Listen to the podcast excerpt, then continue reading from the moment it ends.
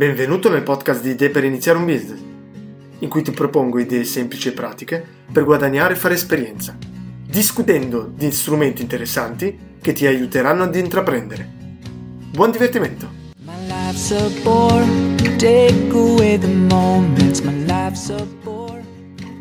Eccoci qua con una nuova puntata e oggi non c'è un'idea business, Tuttavia andiamo a completare un po' l'anno 2020, a chiuderlo, anche se ormai siamo a marzo, però non, avevo, non ho ancora fatto la puntata sugli obiettivi 2020, soprattutto a vedere se sono riuscito a raggiungere quello che mi ero preposto. Allora, nel, per il 2020 avevo tre obiettivi. Il primo obiettivo era quello di leggere un libro a trimestre. A lungo termine l'obiettivo, il goal era quello di leggere, di sforzarmi a leggere far entrare un po' nella mia routine la voglia di, di leggere, perché quando io mi metto a leggere mi piace. È proprio quello sforzo, quella barriera che c'è tra guardo un video su YouTube o mi metto a leggere che mi ferma un po'. E quindi l'idea era quella di dirsi, ok, ogni trimestre un libro, non importava la lunghezza del libro, ma l'idea era proprio quello di leggere, anche poco ogni giorno, ma di leggere. L'obiettivo quindi era per trimestre. Tuttavia poi non mi sono posto un obiettivo mensile o settimanale. Era un po' autogestione. L'idea però era quella di non dirsi ok, quattro libri all'anno e poi mettersi da ottobre a dicembre e leggerne quattro, ma era proprio quello di cercare di entrare nel mondo dei libri e leggere, leggere, leggere. Posso dire che ho raggiunto l'obiettivo. I quattro libri che ho letto sono La Révolution industrielle, che niente, è un, un, libro manuale che parla un po' della rivoluzione industriale, porta anche dati sulla rivoluzione industriale e spiega un po' come il prima e il dopo. Non è un romanzo, è un manuale, un po', è un po' pesante, infatti qualche pagina l'ho saltata perché, come già detto, dopo il capitale, dopo lo sforzo incredibile che ho dovuto fare col capitale, da lì mi sono detto ok, se un libro o ci, quando sto leggendo un libro, se vedo che ci sono delle parti noiose o che non mi interessano o che mi bloccano, mi fermano nel continuare a leggere questo libro, vai avanti, perché sennò non, non lo finisce più. Quindi ci sono delle parti noiose, di numeri, di dati che non ho letto, però a grandi linee, ok, ho il primo libro, quindi è stato La Révolution industrielle, il secondo invece è un romanzo, e sempre francese, Le Printemps de Barbar, ed è un libro, un autore comunque tedesco, e parla di un viaggio per un matrimonio in Marocco e delle vicissitudini che passano queste persone. Interessante, simpatico e è andato molto, molto veloce.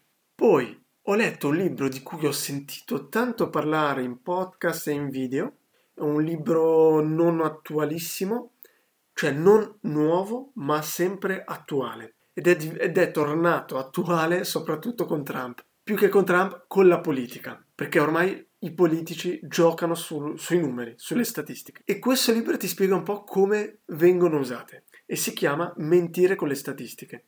Ti porta proprio degli esempi concreti e ti dice ok, come possiamo mentire con le statistiche? Il tipico esempio che viene citato anche da Giovanotti è quello di dire ok, in media mangiamo un pollo a testa quando abbiamo due persone. Vengono mangiati due polli, però questi due polli sono stati mangiati dalla stessa persona. E poi il quarto libro, che per me è stato il libro più interessante, ed è un libro, l'ho letto in spagnolo, anche se l'autore, anche qui, è tedesco, e si chiama Felix e la borsa. Quindi Felix nella borsa.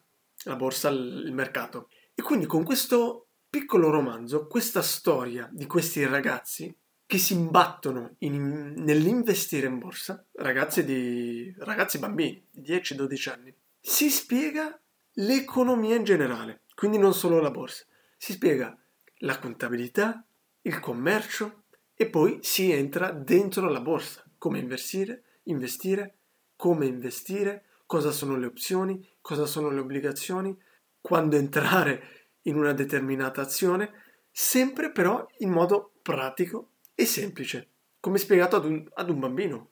Infatti non so se questo libro è stato proprio scritto per bambini, tuttavia è, è interessante anche per adulti e secondo me dovrebbe essere un libro che tutti a scuola, alle medie, dovrebbero leggere, per avere un minimo, un minimo di base sull'economia, sul mercato, come funziona il mercato, come funziona la contabilità.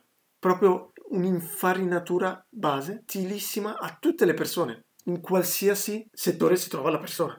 Anche per una persona che alla fine finisce con fare il medico, sapere un minimo di contabilità, un minimo di come funziona la borsa è utile nella vita proprio pratica. Questo quindi è il primo obiettivo che sono riuscito a, raggiungere. Posso dire che il fatto di avere questo obiettivo di un libro a trimestre mi ha motivato, sicuramente mi ha motivato a leggere, a trovare magari anche libri corti, come, come il mentire con le statistiche. Però il goal non era solo leggere libri, ma il leggere, quindi prendere un po' una routine, far entrare i libri nella mia routine, nella mia testa, nella mia quotidianità. Tuttavia ho notato che, anche se ho messo degli obiettivi trimestrali, erano degli obiettivi tra virgolette troppo a lungo termine. infatti voglio ripropormi un obiettivo nel tema leggere per il 2021, ma un qualcosa di più a corto termine. Secondo obiettivo era quello della costanza su LinkedIn. Nel 2019 ero riuscito a postare ogni giorno, no scusa, un post a settimana su LinkedIn. L'obiettivo era quello di aumentare. La politica, magari conosce la politica di, di Monti che dice posta ogni giorno perché se la persona non vede un tuo post, leggerà un post del tuo, della tua concorrenza. Io non la vedo proprio così, soprattutto al mio livello, chiaro, magari al suo livello sì, però volevo provare ad aumentare la frequenza, quindi fare due post a settimana. Allora, sono riuscito a parte qualche settimana e soprattutto verso la fine di dicembre. Ho fatto un po' fatica. Tuttavia, posso dirmi di aver raggiunto l'obiettivo ma di non essere contento, cioè di aver capito che, anzi, di essere contento di aver capito che non fa per me, almeno non adesso. Oppure, più che non far per me, l'obiettivo posto così non mi ha giovato al 100%. Infatti mi sono ritrovato troppe volte a postare, a dover, ad essere obbligato a postare, anche se non avevo niente di così interessante da dire. Quindi ho dovuto fare ricerca, trovare news potenzialmente interessanti, ma, non, ma, ho capito, ma ho capito che è meglio, soprattutto con l'esperienza di questi due post a settimana, scrivere qualcosa di qualità ed interessante che scrivere per scrivere. Eh, dico questo per, per le view che ho avuto su ogni post. Quindi il risultato finale è che mi dico ok, ok postare, ma puntare veramente sulla qualità e non sulla quantità. È una cosa stupida, chiara, logica, però quando ti proponi, ti riproponi di, di scrivere, di essere costante, di fare ad esempio un articolo a settimana e dopo di aumentare questa frequenza, ti ritrovi in questo, in questo problema, in un'equazione che non funziona. Aumentare la quantità senza diminuire la qualità. E questo vuol dire consacrare più tempo. Io forse quello che ho sbagliato è, è stato di non consacrare abbastanza tempo. E comunque eh, quello che ho capito è che non, non dovrò fare lo stesso errore. Quindi da adesso in poi, se voglio postare, consacro il tempo adeguato. Prima di tutto, se ho qualcosa da scrivere, ok?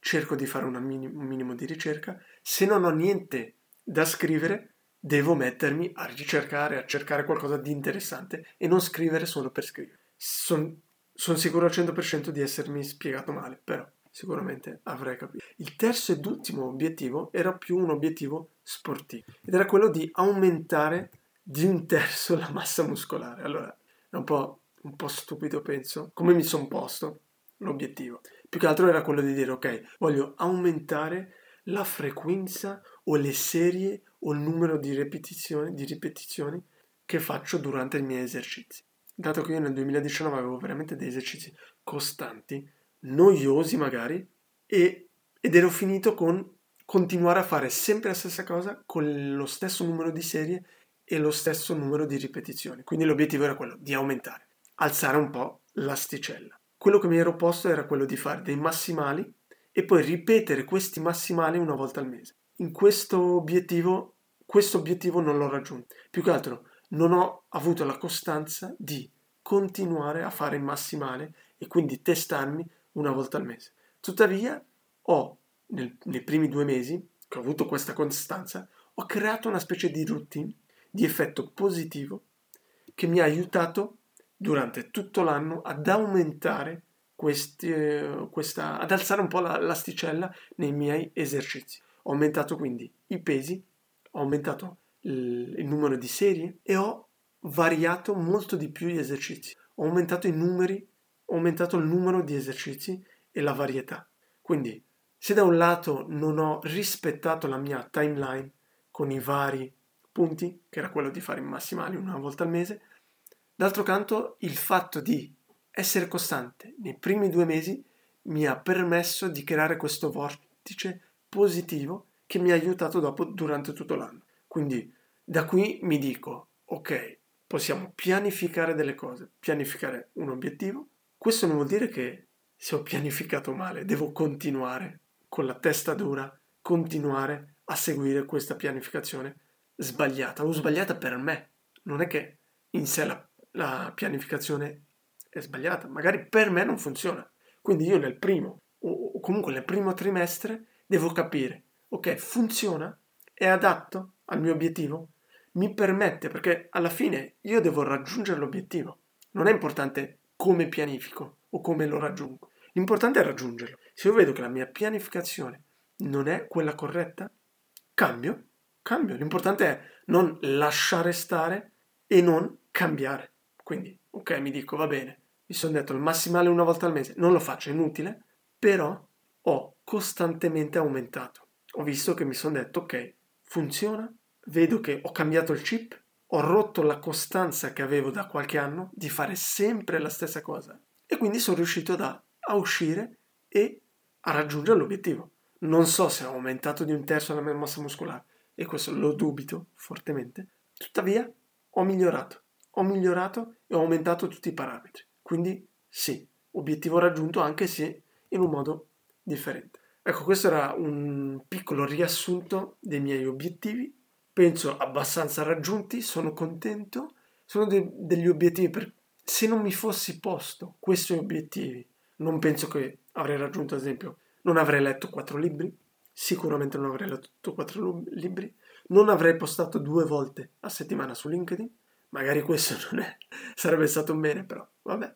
E non sarei migliorato sicuramente negli esami, o almeno non da subito, magari dopo sei mesi. Però gli obiettivi mi hanno aiutato a, ad aumentare, a migliorare, almeno su questi tre punti. Prossimamente farò anche la puntata per gli obiettivi 2020, 2021, anche se siamo un po'. Siamo già al primo trimestre. Meglio tardi che mai, dai.